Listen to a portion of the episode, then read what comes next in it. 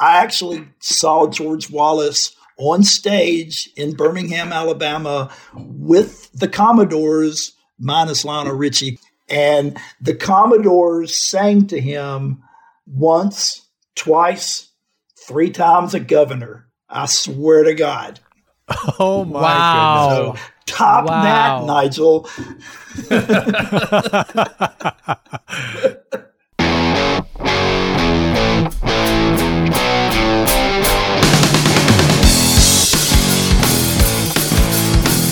Hello, Cleveland.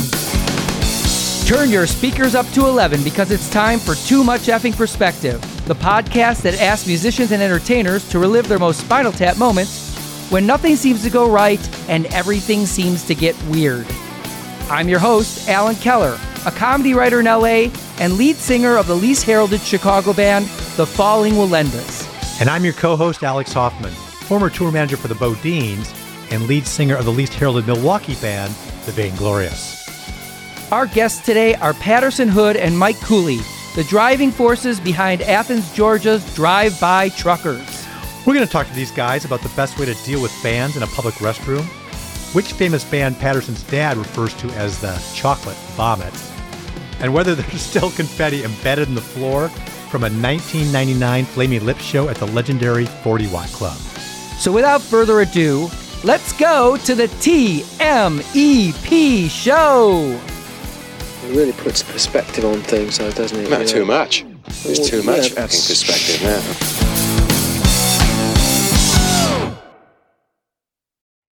Alex, putting a band together is hard. I've had many bands, some lasted years and some didn't last to the first gig. In 1985, I graduated from school and I turned down a big job at Procter and Gamble to work at the Chicago Reader, typing classifieds while I tried to f- figure out what to do with my life. How's that coming? Well, it depends on how do you think of what we're doing right now. anyway, once I opened a letter from an inmate at the Joliet State Prison requesting a subscription. Guess who that inmate was? Let me think. Joliet Jake Blues? No, I have no idea. that's a good guess, Who though. was it? serial killer John Wayne Gacy. Whoa. You're kidding. Now, when I got it, I, you know, it was like, yeah. And I dropped it on the floor. Everybody in the office came by to like look at it and wince. And I had to chopstick it with two pencils and throw it in the garbage. But that was just one of many. And occasionally I would find one from a musician looking for other musicians and I would answer them and, you know, try out for the band. And I found this one from this guy, and that guy was Charles Manson. No, but Yeah, yeah. Great songwriter. great songwriter. You know, I love to look at Hitler's paintings while listening to Charles Manson's demo tapes. It's just kind of something I love to do. Anyway- I don't remember this guy's name, but I remember I contacted him. We jammed at his dad's deli after hours. Perfect for you. Perfect for me. I got a pastrami out of it. And that was it. I didn't join the band. I had nothing against the guy. I, I, didn't talk to him again. Shoot forward a couple of months, I get called into my boss's office, and she says that this guy had called the reader and claimed that he had sent numerous other ads in looking for bandmates and that I was intercepting them and throwing them away. Well, first of all, you're really dating yourself by talking about letters being sent into the reader and like you typing up the ads. But but aside from that, I mean, maybe John Gacy you know, told him that you did that kind of thing. That's right. That would that would make a lot of sense. But le- frankly, even if I wanted to, there was no way I could have done that. We had tens of thousands of classified ads each week, and we had a dozen typists. So, it, it- but my point is, that's how most bands start. You meet some stranger on the internet or wherever, and you start playing music together before really knowing them. So it's no wonder most bands don't make it to the first gig. yeah, it is really serendipitous. And on this theme of serial killers, for version 1.0 of my band, The Vainglorious, I did the same thing. I advertised in the local news weekly. I was actually looking for a female drummer. And guess who responded? A dude, right? He said, I think you're looking for a needle in a haystack. And I guess I was convinced because Sheila E. hadn't called. And so we hired this guy. a year later, d- during a wardrobe change at a photo shoot, I saw him bare chested and he had self tattooed the words Jeffrey Dahmer into his abdomen. Oh God. Yeah. You know, a sidebar to that, just so you know, you know, Jeffrey Dahmer's from Milwaukee. We're from Milwaukee. My sister's in-laws owned Dahmer's building. That's true. Wow. Yes. So I, Landmark. way too many connections to serial killers for me. Yeah, this is really scary. Well, okay, just but but as you said, it just goes to show it's really hard to put a band together with strangers. It's a crapshoot. But contrast that with Spinal Tap. Childhood neighbors from Squatney, Nigel Tufnel, and David St. Hubbins form a lifelong musical partnership, and the rest is history. And it wasn't just the characters, right? I mean, aren't Christopher Guest and Michael McKean old friends? Yeah, they played in bands together in the 60s, I think. And of course, you know, their creative collaboration extended to comedy. In fact, their rock and roll creation, Spinal Tap, predates the movie by many years. In 1978, they filmed a pilot for a sketch comedy series called The TV Show, and with two more friends of theirs, Harry Shearer and Rob Reiner. Didn't go anywhere, but there's actually a Spinal Tap video from that on YouTube. That's really something to collaborate with the same people for that long. Like our guest today, Patterson Hood, Mike Cooley. Their band Drive By Truckers was actually celebrating its 25th anniversary on the day of our conversation. And they tell us they had a lot of ups and downs, but it's easier to weather those if you're doing it with old friends. Well, old chum of nearly 30 years, hopefully that will be the case with this creative collaboration of ours. Uh, we'll see. But anyway, That didn't, that didn't sound too hopeful. Thanks a lot. in any case, as long as we keep things in effing perspective, I think we have a shot. Let's get to our conversation with Drive By Truckers. But first, a short break.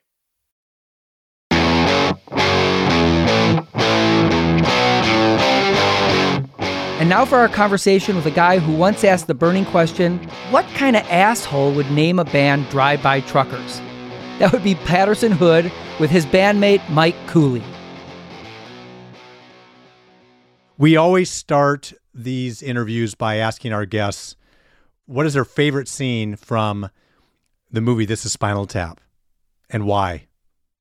I'm kind of fond of the one in the limo where the driver's just dr- yada yada yada yada yada, and I think the Nigel character hits the button and the little divider starts coming up, and the guy's still talking. I've never had that device at my disposal, but I've done the equivalent of that. the movie was long before uh, we knew what a chatty Uber Right. driver was, but now everybody's been in that scene where you wish you could just mute this guy.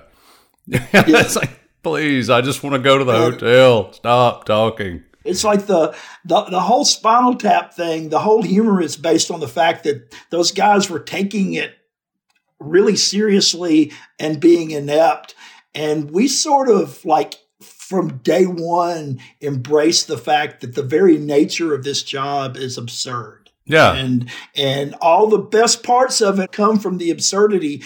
I mean, our name is fucking Spinal Tap for Christ's sake. Okay, tell us about one of your band's more absurd Spinal Tap moments.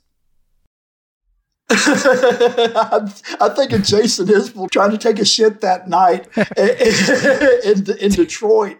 And uh, bless his heart, I I know he wouldn't care me telling this story because I'm pretty sure I've read him tell it before. But, but back when Jason was in our band and he was basically shitting his brains out in the stall. And, Yeah, it, I mean, we, we've all we, we've all had to try to get through the show with our dinner not agreeing. Yeah, and so he's he's in there just taking a monument, and, and the guy somehow, I guess, had either seen him walk in or recognized his boots. God forbid, I don't know. For some reason, the guy outside the stall knew it was him and started like engaging him in conversation. And Jason's like, "I'm sorry, man. I'm I'm really just trying to take a shit," and it completely wigged him out. Well, there's a fine line between shooting the shit and actually shitting.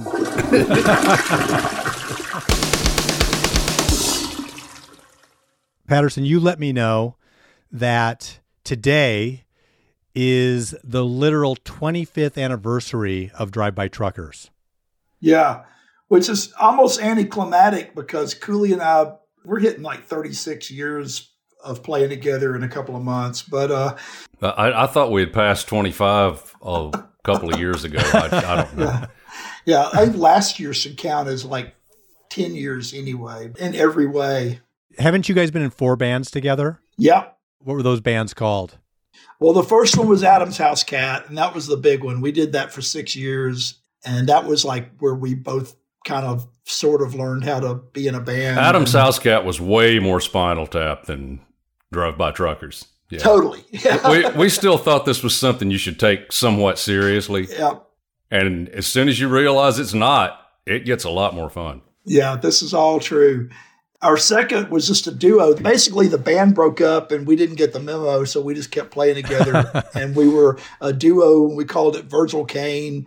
All these bands were wildly unsuccessful. Then there was a third band that we ended up kind of. May I ask if this is horse pussy? this was Horse Pussy. And uh, everybody, Everybody was loves Horse horse Pussy. pussy. Did did- I, I got to ask this? Did Horse Pussy and Ass Pony ever do a double bill? No, We didn't have a hair on our ass for not playing a show as Horse Pussy. It was just a name that we thought was funny, and it was. Oh, and we should have just called a band that and played at least one show. I'd love to just still have a flyer in a frame. So that's not a real band. That Oh, was it was just a real name? band. We were a band at the time, and, and we, we called ourselves Horse Pussy for a couple of days and never actually booked a gig under that name. Yep. And then, then there was like a, a break during which time I lived at my mom's house at 29 and wanted to jump off a bridge. Moved to Athens, Georgia, and my life kind of turned around. I started trying to put together this band that I had in my head. And, and the big part of that was I wanted to play with Cooley again. And so I was basically trying to put together a band that I thought he would maybe want to play in some. And that became Drive By Truckers. And that was literally 25 years ago today. I saved up some money and I bought a day of studio time. And I invited some musicians I had met in Athens, half of whom had never met Cooley before that day. And Cooley drove in from where he was living. He was living in Birmingham, I think, at the time. And we got together and we recorded five songs, two of which became a, a single that was the first thing we ever put out and now is a collector's item on eBay. And uh, And I don't think I have one. if you don't have one, I'll give you one. Oh, 'cause cool, I've got, yeah. I've got three. And uh, You recorded five songs that day. yeah, five songs that day. Yeah, you guys, you guys like the Ramones of the South. Yep. and then uh, one of those songs ended up on our second album. And that was sort of the magic take when I knew that we had something. It's like, ah, this is kind of cool. I, I like this. This is going to be fun. You know, no one got paid. It was all like beer and pizza. And uh, at the end of the day, I was like, hey, everybody would like to play a show or two. I'll book a couple things. And that was it. That was how it started. How do you guys relate to each other? Is your band a democracy? Is it a dictatorship or is it a anarcho syndicalist cult? you know, what, what is it? It depends on what needs to get done. It, it works real well at this point. It, it hasn't always, but it works real well at this point. If someone has a big opinion about something, everyone's pretty much like, oh, that must be important because someone has a big opinion about that. You know, I generally try not to piss him off. And uh, I try not to get pissed off. yeah, you know, there, there's a bit of a hierarchy because he and I have been together for so long. And then Brad, our drummer, is he's still relatively new at like 22 years, tw- 23 years. And, uh, and I mean, the really new guy in the band we're hitting a decade with. So it's been super stable for the last 10 years after years of, there was like 10 years of total chaos and drama and all kinds of bullshit. And then we kind of came out the other end of it, and it's been like kind of You know, like Spinal Tap. Yeah, it's been very fun. it's been very very fun. I think the secret to us getting along is we just basically call each other by the most horrific names we can think of whenever we see each other. And Yeah. so there's no like there's no pin up bullshit you know? Has one of you ever said about the other, "We shan't work together again"? probably. You know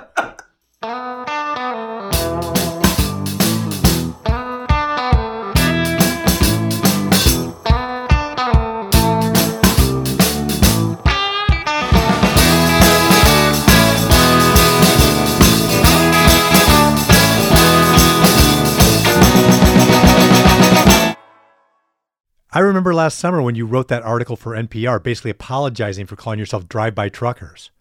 Why did you feel like you needed to do that? Yeah, you know, it's a stupid name, and it's okay. I was in a time in my life that embracing the absurdity of all of it was kind of right up my alley. It was, it was the 90s. And as far as the new music scene in the 90s, a lot of it was taking itself very seriously in a way that I found not particularly appealing. After Cobain died, it, all of a sudden it started to sound like everybody was trying to sound like Nirvana without being half as good. And they all had these like super serious sledgehammer kind of names. And so uh, the idea of something kind of stupid was fine with me. All I was listening to at that period in my life was old timey country records and old soul records. And then I was really into hip hop.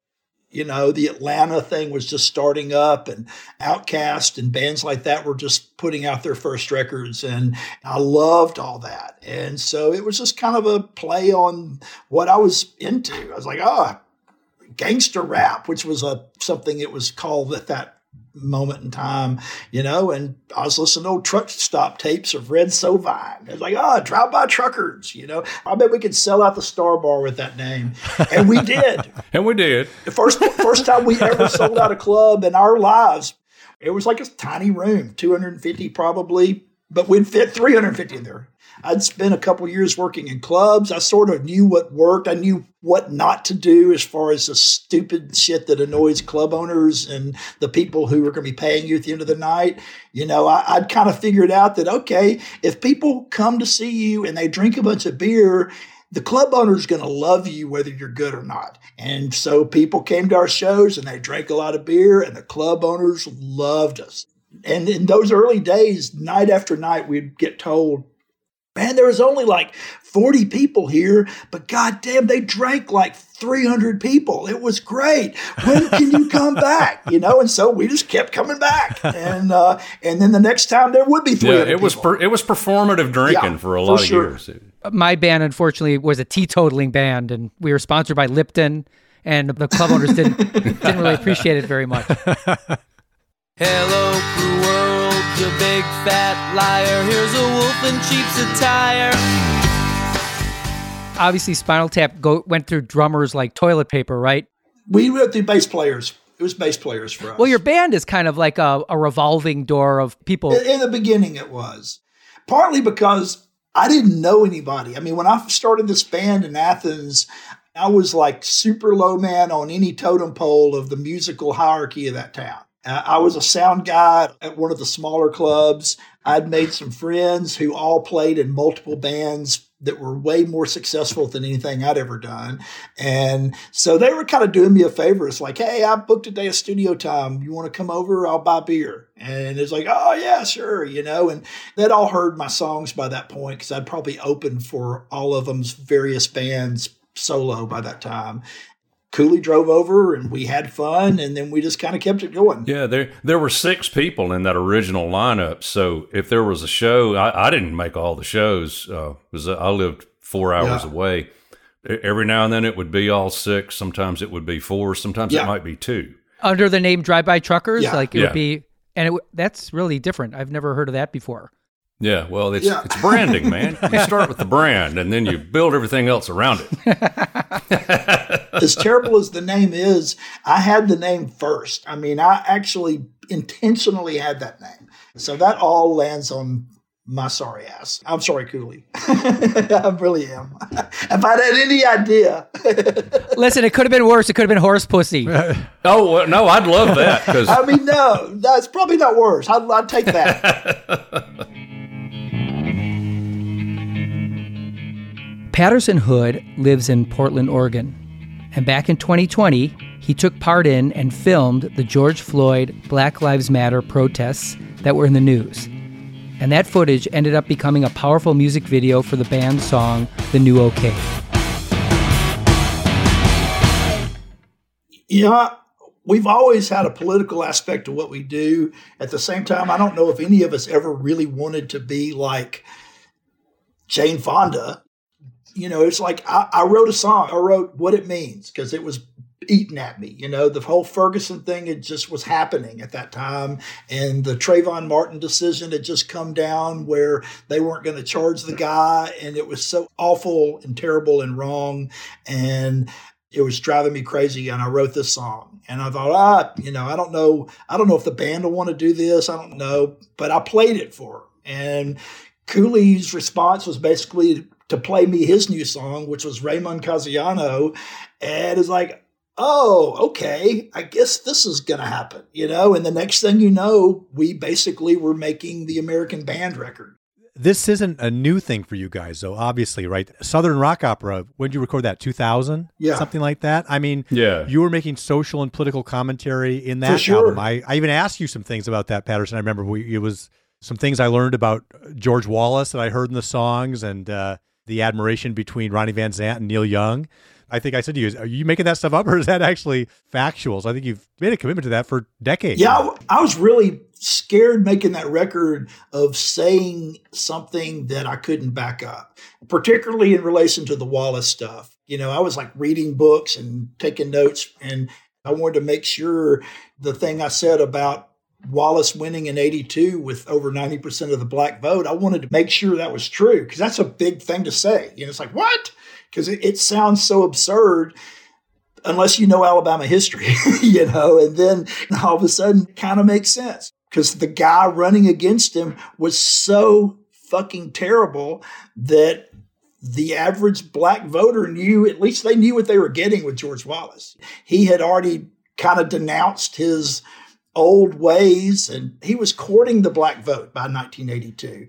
You couldn't win without it by that time. And so, you know, we wrote a song about him going to hell and that was the reasoning why he was in hell is because he was that guy because he was willing to sell out in order to win and so i, I want to make sure that i wasn't full of shit on something like the 90% thing or whatever if someone called us on it then our whole record it didn't work Well, you know, first of all, I'll tell you something.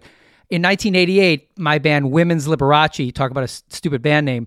Um, that's I love awesome it. we put a, damn cooley why didn't you think of that we were on a Rolling Stone list for the best new band name, not best new band, but best new band name. I told you. But anyway, Women's Liberace was a Milwaukee band, and we have a connection to George Wallace in that his assassin, Arthur Bremer, was a hometown boy. Right. So when Wallace, I guess, retired from public life in about 1989 or 90, I wrote a little kiss off song to him called Good Riddance that was on Women's Liberace's eight song tape, Adam and Naive. Huh. one final Wallace thing. Speaking of Spinal Tap, this is better than anything in Spinal Tap. Is uh, I actually saw George Wallace on stage in Birmingham, Alabama, with the Commodores minus Lionel Richie because he had already left the band, and the Commodores sang to him once, twice, three times a governor. I swear to God. Oh my God! Wow. goodness. Top Wow. that, Nigel.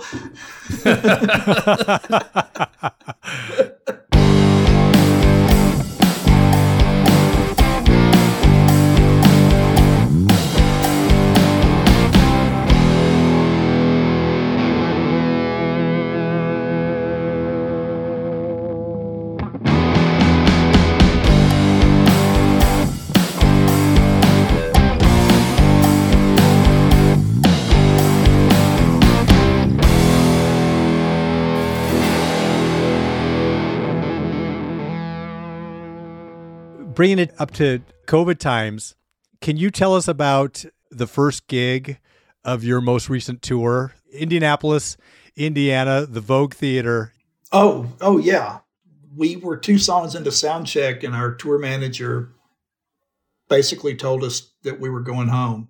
Yeah, that that day and the couple of days after Were like terrible. You know, Yeah. really strange. You know, looking back Yeah. on it now, because we were kidding ourselves a little bit. We were in denial about how what this was actually going to be. We may have to cancel two months of our tour. A few Yeah, weeks. It could be two months, dude. It could be. It could actually be two months. Right. What are we going to do?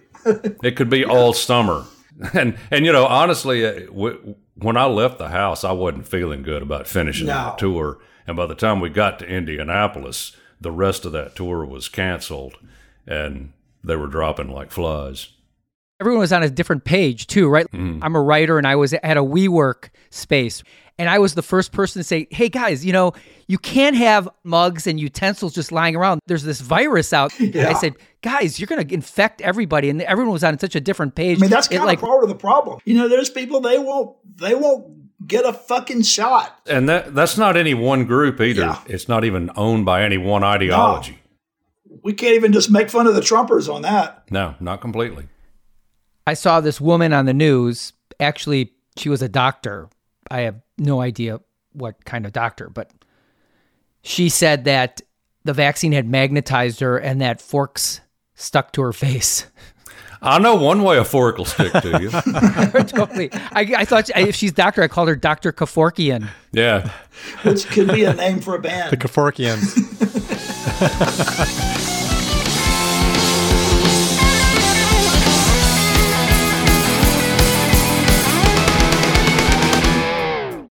Athens, Georgia is probably the original indie music scene, right? From It's one of them. I mean, it's a good one. Athens is late 70s with B 52s, and then there's probably Minneapolis, Sure, that's a good one. then Seattle and Chicago, Yeah. right? Chapel Hill was like always on the verge of blowing up, but it never quite did, even though there was a killer bands out of there. Yeah. But Athens had more bands per capita in the 1990s than any place on earth. And Athens is only like 120,000 people tops, and uh, some really great ones. And it was a diverse scene. I mean, it was like all kinds of stuff from Elephant Six to hippie bands to Of Montreal, one of my favorite bands. yeah. Yeah. So it was crazy. What do you attribute it to? The water, the air, the. F- REM okay. domino effect from REM because they created this idea that, hey, you can actually do this. This is a cool place. And it was a cool town. I mean, I live in Portland, and people all the time are like, did you have culture shock when you moved from Athens, Georgia to Portland, Oregon? It's like, no, I had culture shock when I moved from Muscle Shoals, Alabama to Athens, Georgia. That was culture shock. I mean, Athens and Portland Yeah. That's a much bigger are step. way more alike than you would think. They're both super hip, liberal, artsy towns. And uh, Athens actually has the more liberal local government. One of our city commissioners in Athens took her oath of office on the autobiography of Malcolm X. You know, she's a hip hop performer and she's amazing. Uh, Mariah Parker. It's Athens is cool. Was it camaraderie between the bands? Was it competition? What was the vibe? It was mostly camaraderie. It was very little bullshit. There, there's always going to be a little snobbery about genres or subgenres or whatever, you know. But I mean, at any given time, the drummer in one band's probably the drummer in other bands. You know, the drummer in the Drive By Truckers in the beginning, he was in several bands, including a band with his brothers. And we started using Brad whenever Matt couldn't play a show.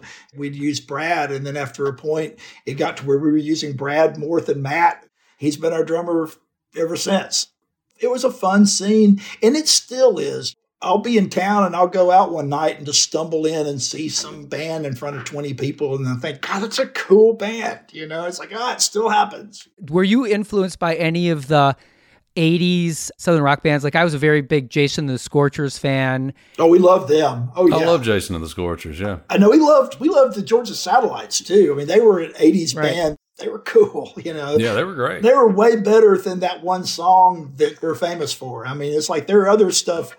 Keep your hands to yourself. You Yeah, know? right, right, right, I mean, it was, a, it was a great single, but it was a lesser song. Battleship Chains, man, that's that's some great rock. yeah, they and they, they were a great live Yeah. band. What about John Hiatt? Love John Hiatt. Yeah, I love John Hiatt. He has a brand new record with uh, Jerry Douglas. They have a new record together, and uh, you know his daughter Lily is incredible. Right. toured with her. She, she's badass. One of my greatest concerts I ever saw was 1981 or two. John Hiatt opened for Graham Parker.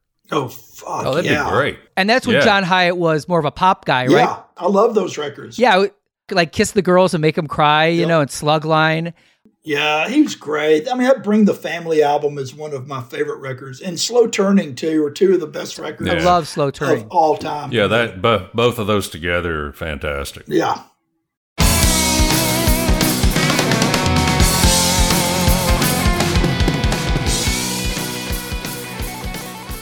Patterson, you did sound for a while. You were on the, at least on the sound team, right, at the legendary Forty Watt, and I was with several bands that went through there. Radiohead played there, Bodine's played there, and um, I know for a while Barrie Buck, Peter's ex-wife, owned the place. I don't know if she still She does. still owns Oh, it. oh, yeah, yeah. yeah. She's a close friend, uh, one of my favorite people. And Velena, who works with her, she's been booking it since before I moved there. It's like 92 or something. Wow. There's still people who worked there when I worked there. Any crazy stories from the 40 watt? I mean, yeah, you know. Yeah, I mean, uh, w- once upon a time, the end. Yeah. Uh, every waking moment qualifies as a crazy story. For story. sure. One of the managers there, he would hire me to make extra money cleaning up after shows, just, you know, mopping the floor and shit. Uh, and he, his name was Craig. He ended up coming to work for us. He worked on the road with us as our merch guy for seven years and unfortunately has, has passed away. Uh, he and I had to mop the floor and clean up after a Flaming Lips show on the Soft Bulletin tour.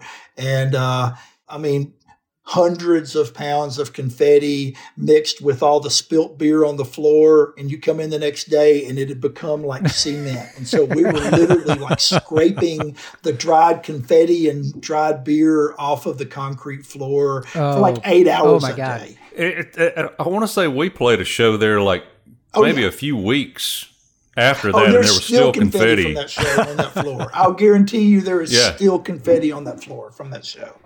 Well, coincidentally, my bandmate that I've been together with for over 40 years, and he played bass on Soft Bulletin on the song Superman. That's my favorite Flaming Lips song. Uh, it's one of my favorite songs in the world.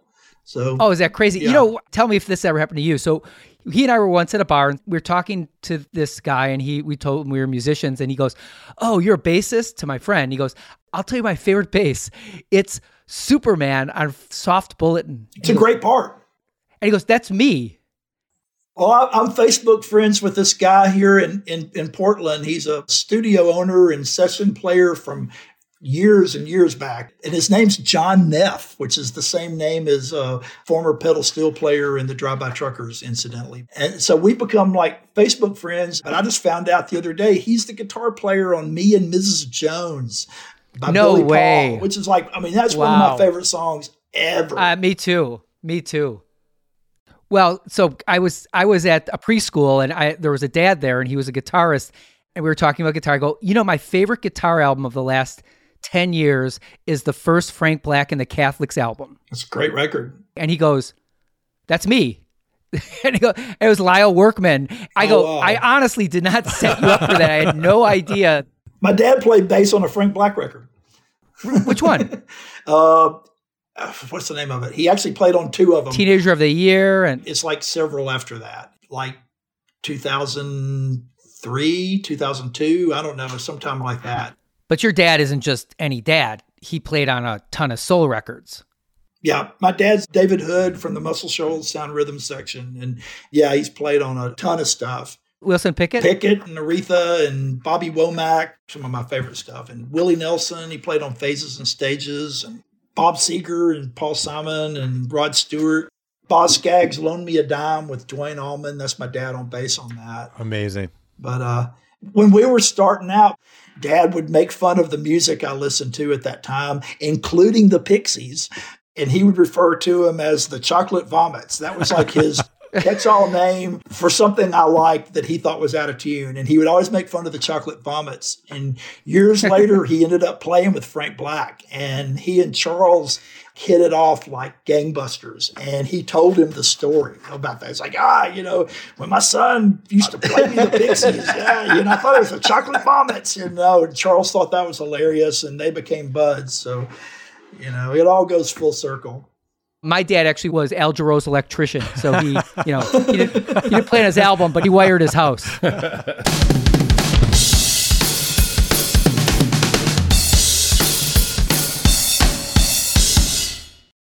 Cooley, you said that Drive By Truckers have some gigs booked for later this year. Yeah, What's that look like? yeah. I, I, I will leave in uh, five weeks and four days. That's how it feels. To be precise. Yeah, I haven't counted down anything like that since I got my driver's license. Uh, yeah, me too. I, I'm almost afraid to believe it. You know, I'm still in that state where is it real? You know, is is it really going to happen? It's it's. I had a question. You know, like the movie The Hurt Locker. Yeah. Remember, he comes back from Iraq and he just can't adjust. And I know a lot of musicians like that. They live for the road and they don't know how real life is, right? How did you guys feel about being laid up for that long? It sucked. Was it hard? Yeah, absolutely. It took a toll on our mental health, no doubt about it. Absolutely. Um, I think here in this part of the country where nobody gives a shit, I, I, th- that was another thing that was so hard was because people who do what we do were pretty much the only ones that were still sidelined for the last 10 months. Almost everybody else was back at work under some form or another, you know, little inconvenience here or there, but touring performers were the ones that were going to be down for the count for the duration. Yeah. Well, let me ask you this, Cooley, because you mentioned the mental health impacts. You know, th- those have been profound. Has there been any kind of support in an organized way? Have has the Grammy Association or ASCAP or BMI or any kind of groups that work with musicians all the time come forward with anything? Sure, I, I, haven't sought it out, but yeah, there were a number of groups that were trying to help everybody weather it financially because people who do crew work had no income. Yeah. Right. Uh, Yeah. They work by the tour. I'm sure there were uh, some folks out there within the industry helping hook people up with what they needed if they needed it. Luckily, I was able to talk myself down over and over and over and over and over. Gave yourself talk therapy. Yeah. And our big nonprofit that we've had the most involvement with for 21 years now is called Nuçi's Space, and it's uh, in Athens, a musicians resource center with their emphasis on suicide prevention. Mm. We do a fundraiser every year when we go back and play three nights at the 40 Watt in Athens. Next year it's going to be four nights actually, and uh, we raise money for them. Amazing. And then our fans have kind of taken it on as something like the diehards that come to homecoming every year. Because when we play homecoming in Athens, the majority of the tickets are people flying in from all over the world, literally, to come do this thing. And they've taken upon themselves to make us look bad on our fundraising efforts for Nuçi's Space and in a beautiful way. So they raise way more money than we do now every year. I think they raised like almost $50,000 this year, and we didn't even have a homecoming, but they knew that Nuçi's you needed to have that check. And so they raised Yeah, money. and there, there's the fact that they, this fan base enjoys hanging out with each other as much as any other aspect. I'm not really sure we even need to be there. no, anymore. no. yeah, we can do it as a Zoom call, but we won't. Would they even notice if we didn't show up? This is all true. this is completely true. By the way, they've been holding these without you for a long time dur- during the whole co They just didn't tell you. You weren't invited.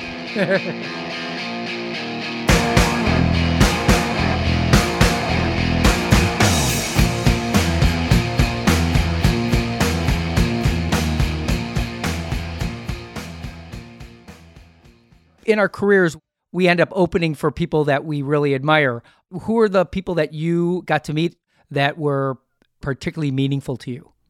Booker. yeah, Booker. Booker T. Jones is just the one. That was definitely like one of the highlights of my life was making a record with him. And then touring with him. Touring with him is even better than making the record because we made the record, we'd never met him. Oh, I mean, wow. we literally met him on the first day of recording, and we only had four days to record together. And so there was a certain amount of shit and bricks because we got to get this done really quick with this person we've never even met before that we look up to like on the highest degree. And over the course of those four days, we became, I think, a, a different and better band. It was one of the most amazing experiences of my life. He taught us more about ourselves and, and about our band, I think. You know, it's like amazing. And Patterson, you told me that Mike Mills has been a good friend and supporter. Oh, yeah. Wonderful. Wonderful. All the REM guys have been, you know, lovely to us. I'm friends with Peter Buck, too, who is my neighbor. So, yeah. This has been great fun. Where can people get the latest on your music, your tour dates, all that sort of stuff? There's a drivebytrucker.com. That'll take you to most anything. Yeah. And, and I'm sure probably a thousand different Facebook places, too. And uh, he and I have a duo we call the Dimmer Twins, and we're actually doing some. We're doing That's a good name. That's one of our better ones. that's the good one. Yeah, I like that one. The What is Dimmer it again? Twins. That's The Dimmer Twins, not to be confused with the Glimmer Twins, Mick Jagger and Keith Richards. oh, the Dimmer. Twins. Yeah, we're the, we're the Dimmer Twins. I mean, right now we're booked through June of next year, including Europe. We're coming out here, the West Coast, in February, and so yeah, come look for us. We'll, we'll have a ball. Well, that sounds great. Thank you, Cooley. Yeah, sure. Thank you, Patterson. Good luck with the year ahead. And Patterson, I'll see you in the backyard. Good meeting you guys. Thanks a lot. All right, take care. Take care. Bye bye.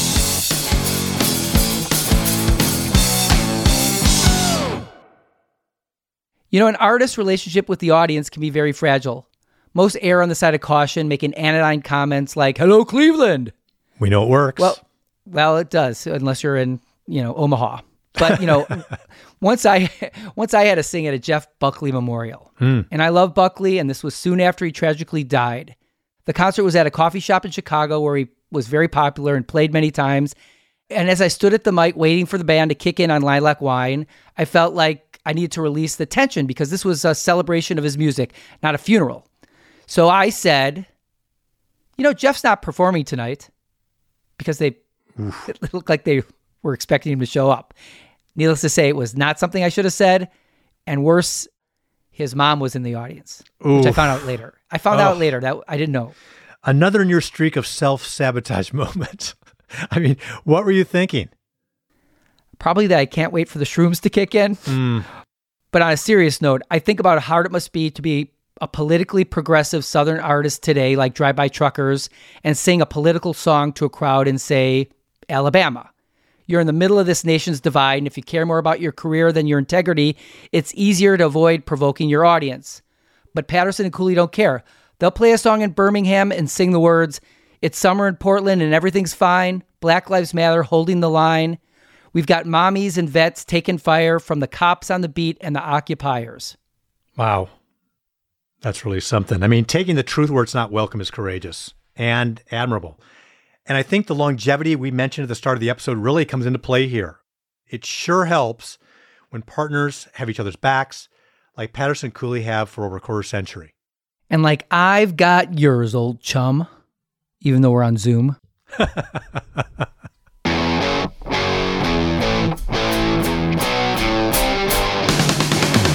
We want to thank Patterson Hood and Mike Cooley, the Dimmer twins, for joining us and sharing their stories. And gratitude to the artists, Harry Shearer, Christopher Guest, Michael McKean, and Rob Reiner for their creation, Spinal Tap, and all the joy and laughter it has provided to two generations of music fans, and the cautionary tales it's given to musicians everywhere. Find the film, This is Spinal Tap on iTunes, Amazon Prime, and listen to the music on your favorite streaming service. This week, we're recommending the Spinal Tap hit Tonight, I'm Gonna Rock You Tonight. This episode is edited by Gretchen Kilby, music by J.K. Harrison. Please follow Too Much Effing Perspective on Apple Podcasts, Spotify, Overcast, Castbox, or wherever you listen to podcasts. To learn more about the series and us, your deeply unqualified hosts, visit our website, tmepshow.com. Although it would be as great as having armadillos in our trousers, this podcast is not affiliated with This is Spinal Tap, and no person or entity connected with the film has sponsored or endorsed its content. This podcast is not affiliated, sponsored, or licensed by Authorized Spinal Tap LLC or Century of Progress Productions. On behalf of my co host Alex Hoffman and myself, thanks for listening.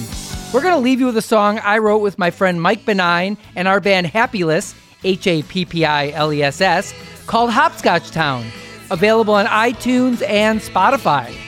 So until next time, see you on Too Much Effing Perspective. In Hopscotch Town, cameras and sound are all around. They blend into the landscape. Smile, you are on tape. In Hopscotch Town, the lights astound. The drowns the sounds